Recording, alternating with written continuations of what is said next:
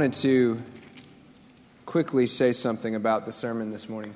Um, there's a moment in this sermon where we'll briefly touch on one of the hardest and I think darkest moments in the history of Israel.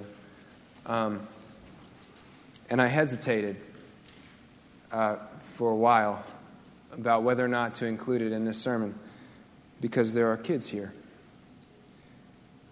But in the end, um, I received wise counsel, and I, I feel like with several others who had a chance to read through this section, I feel like there's never a moment where it's too early to tell your kids that the sin and the darkness that draws them now is the same sin and darkness that creates terrible things later.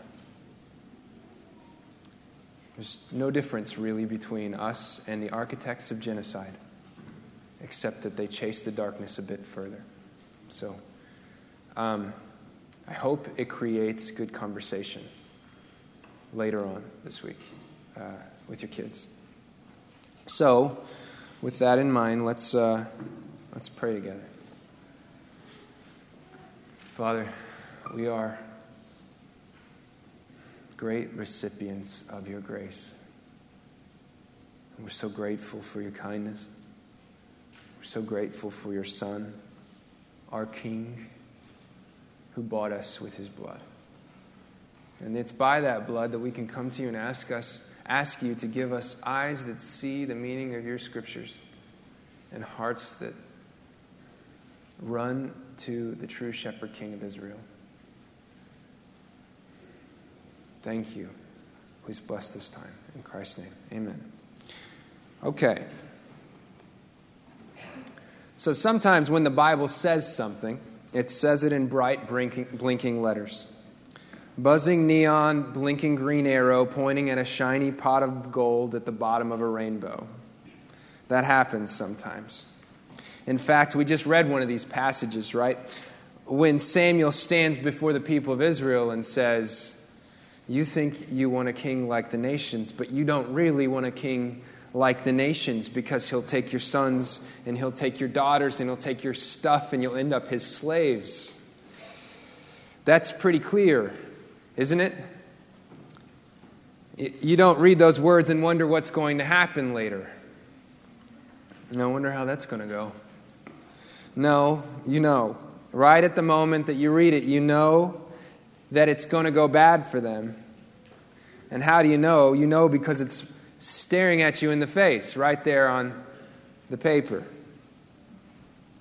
But sometimes the Bible says things in winks and whispers.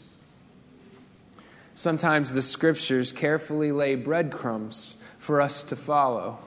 And we have to follow those bread, breadcrumbs out of the woods.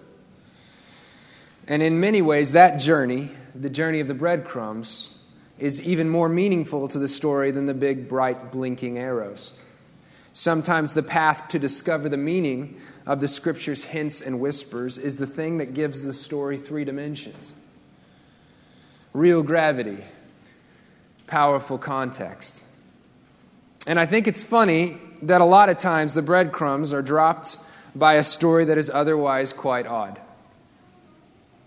This morning, we're going to read the first half of one of the more bizarre stories in the book of Samuel. And that's saying something because there's a handful of very weird stories in this book. And don't you worry, we're going to get to them. To be honest, for a long time I read and I reread and I reread these words in a, ta- in a state of total confusion. I can't tell you how many times I read this passage to prepare for this sermon and thought, what is going on here? But then I hit the books, and thank God for Brian Walker, by the way, because I'm hopelessly dependent on his library, which is available to you across the courtyard if you ever find yourself in the befuddled state that I found myself in. So I began to read the words of men who have spent years asking questions. And what I discovered, indeed, what I probably should have expected at the outset, is that this passage contains a trail of breadcrumbs.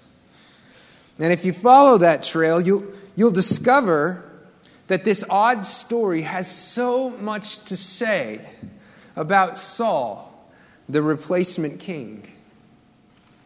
You've just got to follow the breadcrumbs out of the woods. So I, I want to get started, and I want you to get started with me. So if you'll open up to 1 Samuel 9, I want you to read together. And I'm going to start with the last few verses of chapter 8. But the people refused to obey the voice of Samuel. And they said, No, but there shall be a king over us, that we, may, that we also may be like all the nations, and that our king may judge us and go out before us and fight our battles. And when Samuel had heard all the words of the people, he repeated them in the ears of the Lord. And the Lord said to Samuel, Obey their voice and make them a king. Samuel then said to the men of Israel, Go every man to his city. There was a man of Benjamin whose name was Kish, the son of Abiel, the son of Zorah, the son of Becorath, son of Aphiah, a Benjamite, a man of wealth. And he had a son whose name was Saul, a handsome young man. There was not a man among the people of Israel more handsome than he was. From his shoulders upward, he was taller than any of the people. Now, the donkeys of Kish, Saul's father, were lost. So Kish said to Saul, his son, Take one of these young men with you and arise, go and look for the donkeys. And he passed through the hill country of Ephraim and passed through the land of Shalisha, but they did not find them. And they passed through the land of Shalim, but they were not there. Then they passed through the land of Benjamin, but did not find them. When they came to the land of Zuph, Saul said to, ser- to his servant who was with him, Come, let's go back, lest my father cease to care about the donkeys and become anxious about us.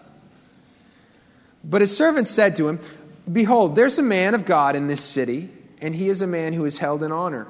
All that he says comes true. So now let's go there. Perhaps he can tell us the way we should go. Then Saul said to his servant, But if we go, what can we bring the man? For the bread in our sacks is gone, and there is no present to bring to the man of God. What, what do we have? The servant answered Saul again, Here, I have with me a quarter of a shekel of silver, and I will give it to the man of God who t- to tell us our way. Formerly in Israel, when a man went to inquire of God, he said, Come, let us go to, let us go to see the seer. For today's prophet was formerly called a seer. So Saul said to his servant, Well said, come, let us go. And they went to the city where the man of God was. So let me start by saying that the chapter markings in your Bibles aren't super helpful. They're not original, really, they were added much later. And often they interrupt or totally ignore the progression of the story you're reading. So if you'll pretend that chapter marking here doesn't exist, it's easier to see just how seamless, seamlessly this story transitions.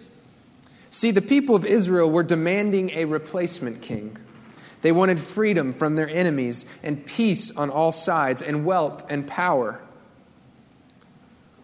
But they did not want God. Notice there, they could have had peace and wealth and power. These things were promised to those who set aside their idols and loved the Lord their God. But they did not love God, they loved God's stuff. And this is clearly a pattern for them. From the moment their toes touched dry ground on the far side of the Red Sea, created things, not creator. When they were hungry, they turned longingly at the pots full of meat in Egypt. When they were thirsty, they shook their fists at the heavens. When they were lonely, they craft idols. And when they're afraid, they ask for a replacement king, a king like all the nations. So God and Samuel are not happy about this request because they know what it means about the hearts of the people of Israel. And they know what it will mean for them when they get what they want. So Samuel warns the people in big, bold letters Don't go that way, Israel. He'll take your sons and your daughters and your stuff, and you'll be his slaves. But the people demand a king to replace the Lord their God, and God, in his wrath, says, Okay. And that's where we left off. But that's just the first half of that story. And the Lord said to Samuel, Obey their voice and make them a king. Samuel then said to the men of Israel, Go every man to his city. And what should we expect but that the, that the scene shifts to follow one of these men back to his city? And what should we expect but that this man is the father of the replacement king? And what should we expect but that the replacement king of Israel is from the capital city of the tribe of Benjamin? So we don't often read the Bible from the beginning to the ending anymore. There are loads of clever Bible reading plans that mix it up and keep you from spending three consecutive days reading from genealogies or something like that. Let's be honest, that's pretty tough. And, and that's good, but we can miss things by not reading the Bible in order. Now, let me clarify the Old Testament as we have it isn't quite in original order. So you'd have to do the work to track down the original order of the Old Testament to read the Bible in order from front to back. You should do that, though. Because the books of the Bible are always responding to one another and building upon one another. Never is a book of the Bible written in a vacuum.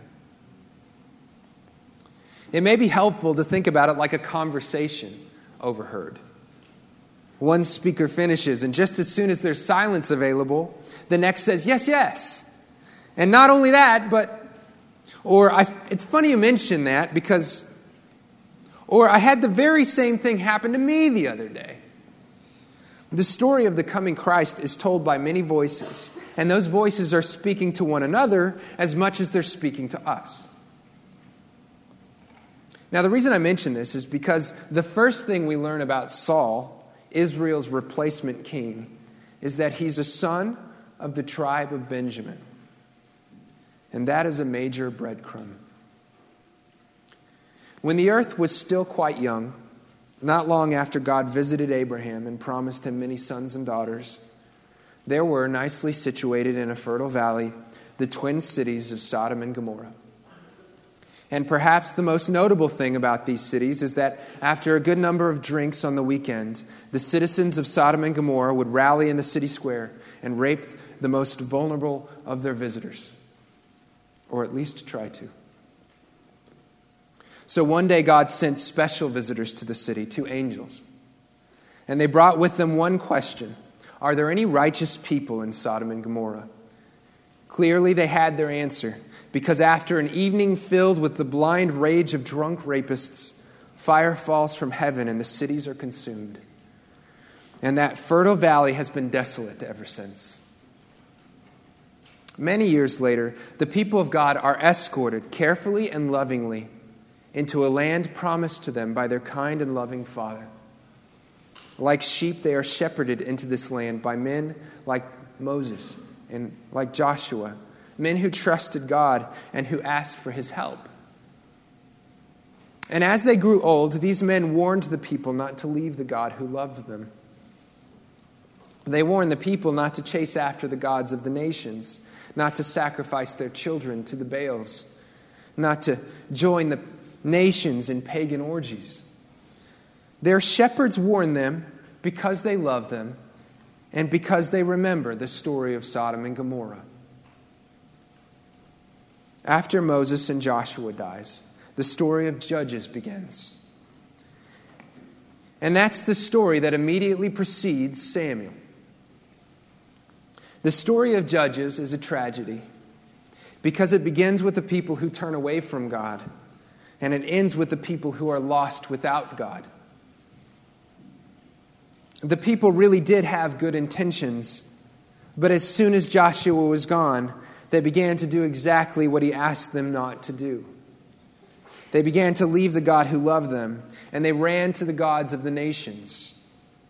God had warned them long ago not to run away, and he had told them what would happen, what would happen if they did. But they did run away, and so God let them go. And the nations beat them and enslaved them and took their sons and daughters and their stuff. The story of Judges is a story of God's rescue of his people over and over and over again. Because they kept running to the nations over and over and over again. But what's so tough about the story of Judges is that things go bad, from bad to worse. When they run to the nations, the people of God are corrupted further and further corrupted until they hardly bear any resemblance to the freed nation that crossed the Jordan so many years before. They are covered in scars, ever more broken every time they run back to the idols of the nations.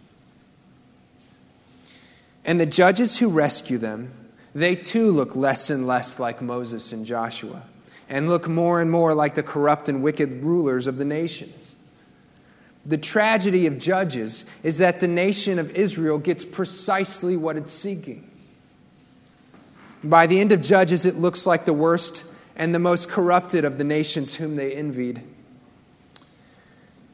And the end of Judges is about the tribe of Benjamin. There are a small handful of passages in the Bible that I don't feel comfortable reading out loud when children are listening and this is one of them. The last story of Judges is about a young woman of Bethlehem who is traveling through the tribal land of Benjamin and who stays for the night in Gibeah. And that evening, the men of the city take her and rape her over and over again until she dies. And in that moment, what I think might be the darkest moment in the history of Israel we see that the nation of Israel has become just like the wicked twin cities of Sodom and Gomorrah.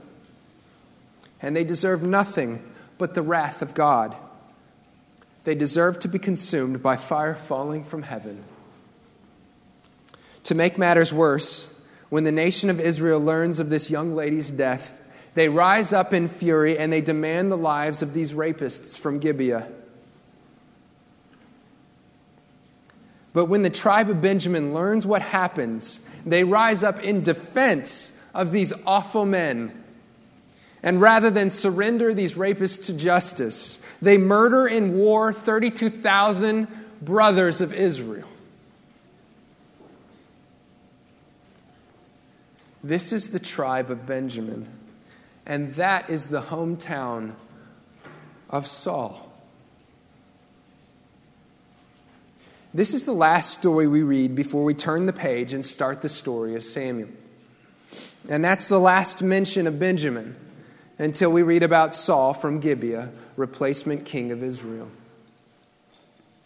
In other words, you may as well read there was a man of Sodom and Gomorrah whose name was Kish, and he had a son named Saul. Thus, in a word, the storms of the replacement king begin to loom on the horizon. And that's just our first breadcrumb. There are black clouds approaching, and our first glimpse of Saul the replacement king isn't a happy one.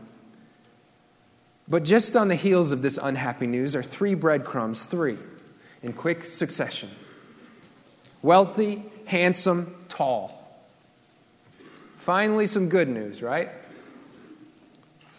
Okay, so here's the problem with that. The, the story of Samuel begins with the story of Hannah.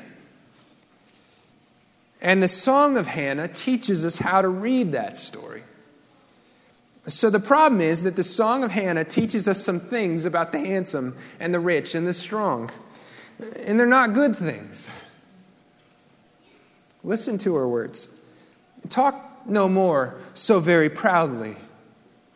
Let not arrogance come from your mouth, for the Lord is a God of knowledge, and by him actions are weighed.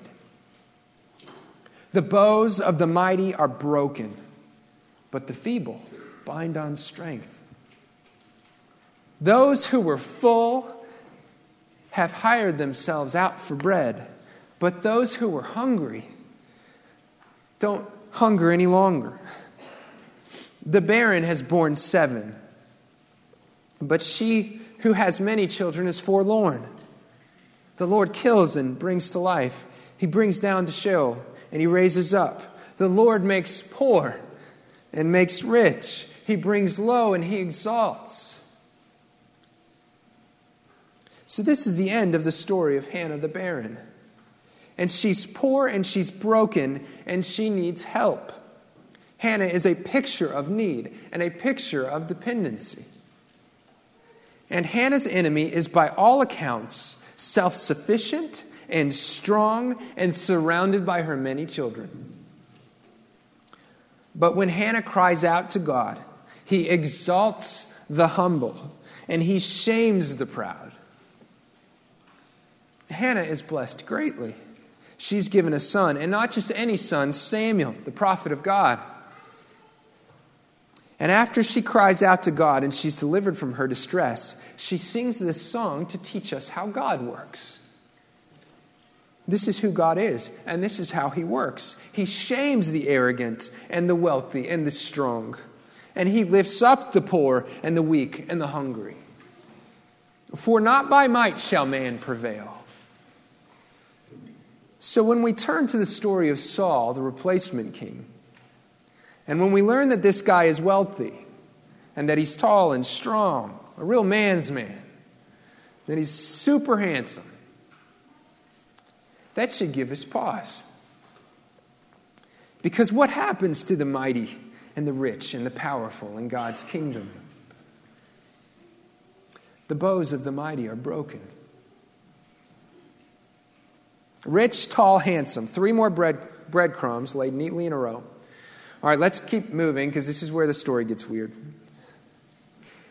Now, the donkeys of Kish, Saul's father, were lost. So Kish says to Saul, his son, Take one of these young men with you and arise, go and look for the donkeys. And so Saul passes through the hill country of Ephraim, and he passed through the land of Shalisha, but he did not find them. And they passed through the land of Shalim, but they were not there. Then they passed through the land of Benjamin, but they did not find them. When they came to the land of Zuph, Saul said to his servant who was with them, Come, let us go back lest my father cease to care about the donkeys and become anxious about us. So let's talk for a moment about shepherds. Israel is a nation of shepherds. There were expert shepherds, you might say. Shepherding families had been shepherding for dozens of generations. I imagine it was a matter of pride how you tended your flocks. The way a man shepherds really says something about his character. And shepherding didn't just characterize many homes, many tribes in Israel. All of Israel's greatest heroes were shepherds. Abraham, Isaac, Jacob were shepherds. The great grandfathers of all Israel, all of them were shepherds, and good ones too. The Lord blessed their shepherding and they grazed the promised land with massive flocks. Moses was a shepherd, and Aaron. Moses was shepherding when he saw a burning bush on a hill. He was shepherding when he met his wife. Just in the same way that Moses and Aaron shepherded the people of Israel from slavery to freedom, they shepherded sheep in the deserts and the plains. All of the great and honored heroes of old were shepherds and it was an honored tradition and a matter of pride. So you should think twice when you read a story about the replacement king wandering from plain to valley to mountain to desert, chasing after a few donkeys. Donkeys are big, guys, real big, and it's hard to lose them. There's something going on here. There's something a little silly and more than a little profound. The true king of Israel is a good shepherd. And if he loses a sheep, he leaves the flock behind and he searches for that lost sheep until it's found. And when he finds that sheep, he picks it up and he returns it to the flock and he rejoices. The replacement king of Israel can't even keep up with two donkeys. And when he loses those donkeys, he aimlessly wanders from place to place to place without purpose or direction. And note this he doesn't keep searching until they're found.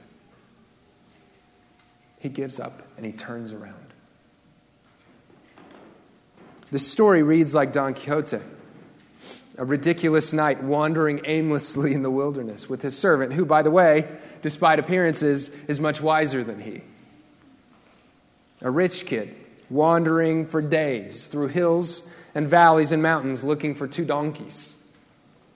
It's silly and ridiculous, and you're supposed to think so. Because this is the replacement shepherd of Israel, and he is a bad shepherd. All right.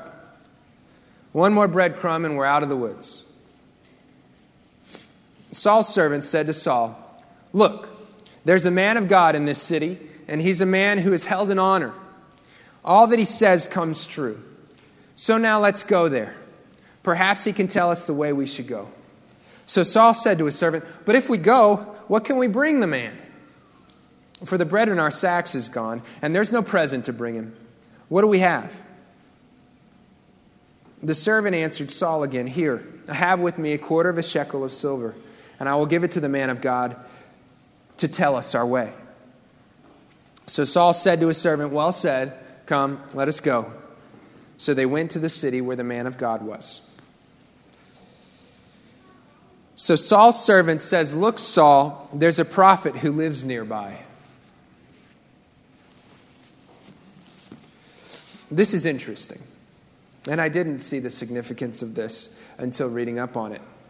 But if you know anything about the geography of Israel, it'd be obvious. Saul is from Gibeah. Samuel lives in Ramah. Ramah is five miles from Gibeah. Five miles. Now, we know because we've read it several times, we know that Samuel's popularity has spread like wildfire through the nation of Israel. Everyone knew who he was.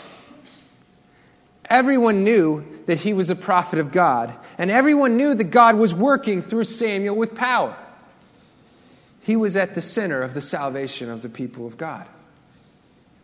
Everyone, everyone knew who Samuel was everyone in Israel, except for Saul, who lives five miles away from Saul and is oblivious to the work of God happening in his own backyard.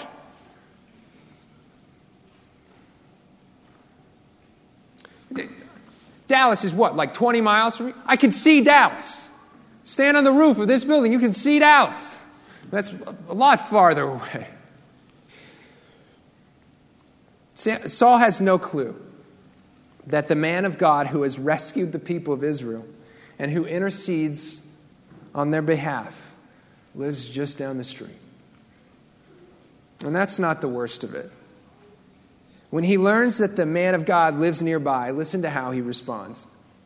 Yeah, great idea. We'll go to the man of God. How should we bribe him? Look, I know that He's not paying a man for murder or anything. He just wants to know where his donkeys are, right? But think for a moment about the framework behind that question. What can we bring the man of God?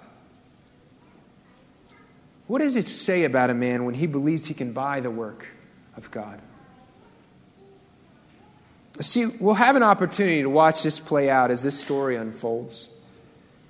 But what we've just learned is that Saul is a man far from the heart of God. He does not understand the things of God, nor does he try to. And what we'll find is that when Saul approaches the things of God, he does so to manipulate events to work in his favor.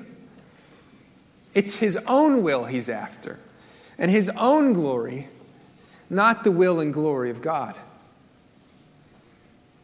Are you beginning to see him for who he is? Saul the godless? He doesn't know the God of Israel, nor has he tried to know the God of Israel. He's blind to God's work, very clearly ignorant of the things of God, though it's happening just a stone's throw from his home. And this is the replacement king of Israel. What hope does Israel have without God?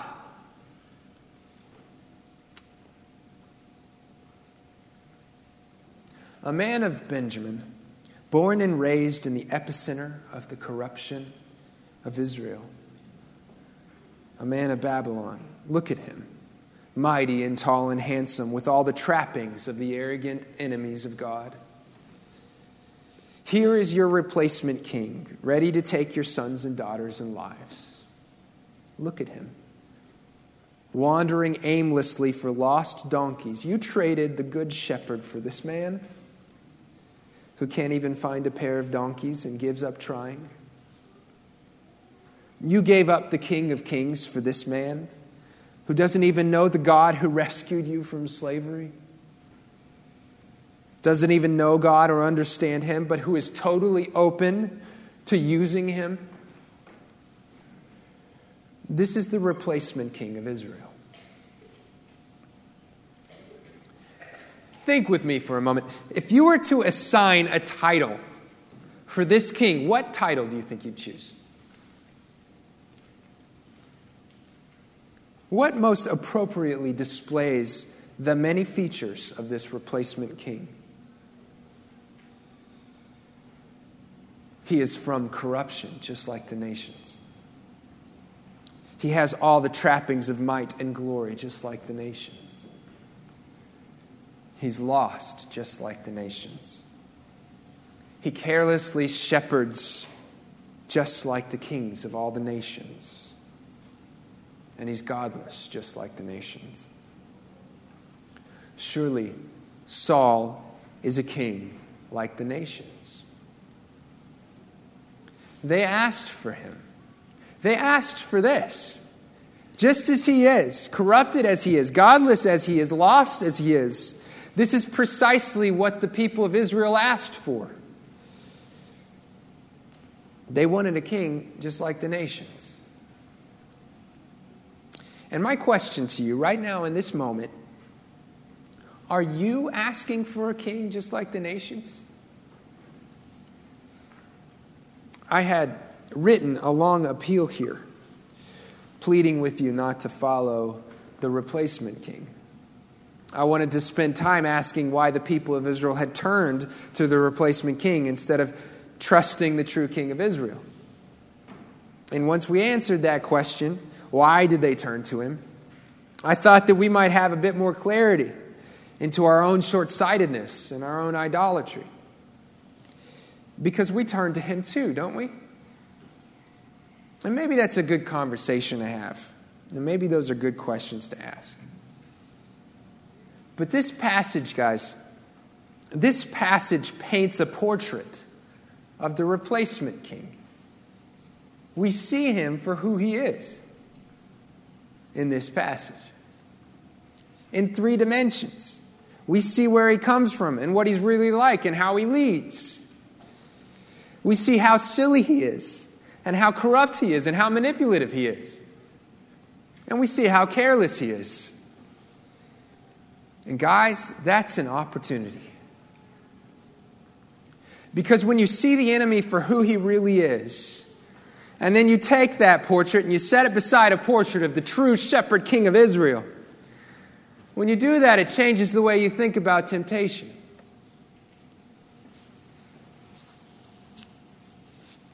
You and I, we are tempted every day, tempted to stray from the path that leads to the coming kingdom. We are tempted to falter in our trust that the promises of the coming kingdom are better than the promises of this world and of this world's king. Every day we hear from a chorus of voices that it would be better and it would be easier that it would feel amazing if we just stepped away, just for a moment, stepped off the path of the coming kingdom. And of all the tools that we're given to fight that temptation, this might be my favorite. There's a commercial that was super popular not long ago. It's an Old Spice ad. And in this ad, there's this really beefy guy with huge muscles and a chiseled jaw and he's talking directly to the camera, addressing the ladies in the room. And he says, Look at your man. Now back at me. Now look at your man. Now back at me. And then he says, Sadly, your man is not me. And that's funny. But I think it's also exactly what this passage is doing. Look at the shepherd king of Israel, born meek, gentle, lying in the bed of a manger, a picture of humility. Setting aside his wealth and his glory, he became poor to rescue his people so that they would become rich. Look at the replacement king, born proud in a large house situated directly in the seedbed of the wicked. He is tall and handsome and rich and a picture of arrogance. Now look back at the shepherd king of Israel. He is the good shepherd. The good shepherd lays down his life for the sheep. He who is a hired hand and not a shepherd, who does not own the sheep, sees the wolf coming and leaves the sheep and flees. And the wolf snatches them and scatters them. He flees because he is a hired hand and cares nothing for the sheep. Jesus is the good shepherd. Jesus knows his own, and his own know him. Just as his Father knows him, and he knows the Father, and he lays down his life for the sheep.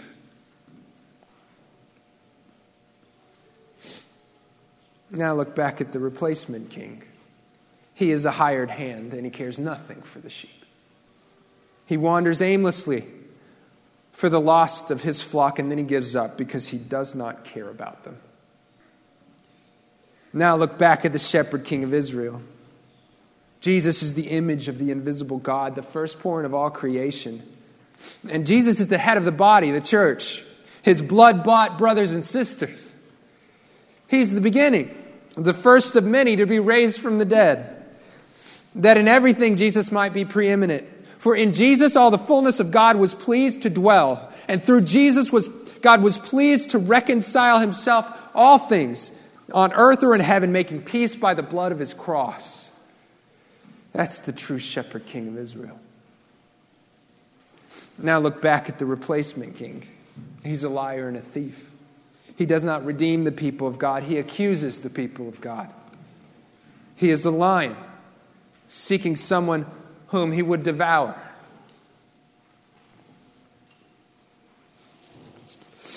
So you need to know that temptation isn't going to stop. Distraction is ever at your heels, promising peace on all sides and wealth and power and pleasure unimaginable without any of the hassle of following Jesus. And that promise is attractive, guys, because following Jesus is hard. It means dying every day. And it means choosing to prefer others above yourself. And it means fighting to rem- it means fighting remaining sin in your heart. And giving sacrificially and stifling ambition. But when you find yourself tempted, I want you to remember a few things about the one behind that temptation. I want you to remember that he's wicked corrupted beyond imagining. I want you to remember that he might be filthy rich and attractive and powerful, but he's an awful shepherd, and he cares nothing for you. And I want you to remember that he's godless, and God is your only hope. And then I want you to think about the true shepherd king, meek and wise and kind. I want you to remember that he gave himself up for you And that you have hope because He is good and because He is faithful. He has rescued His people, and He is right now preparing a place for them a brilliant home full of feasting and glory.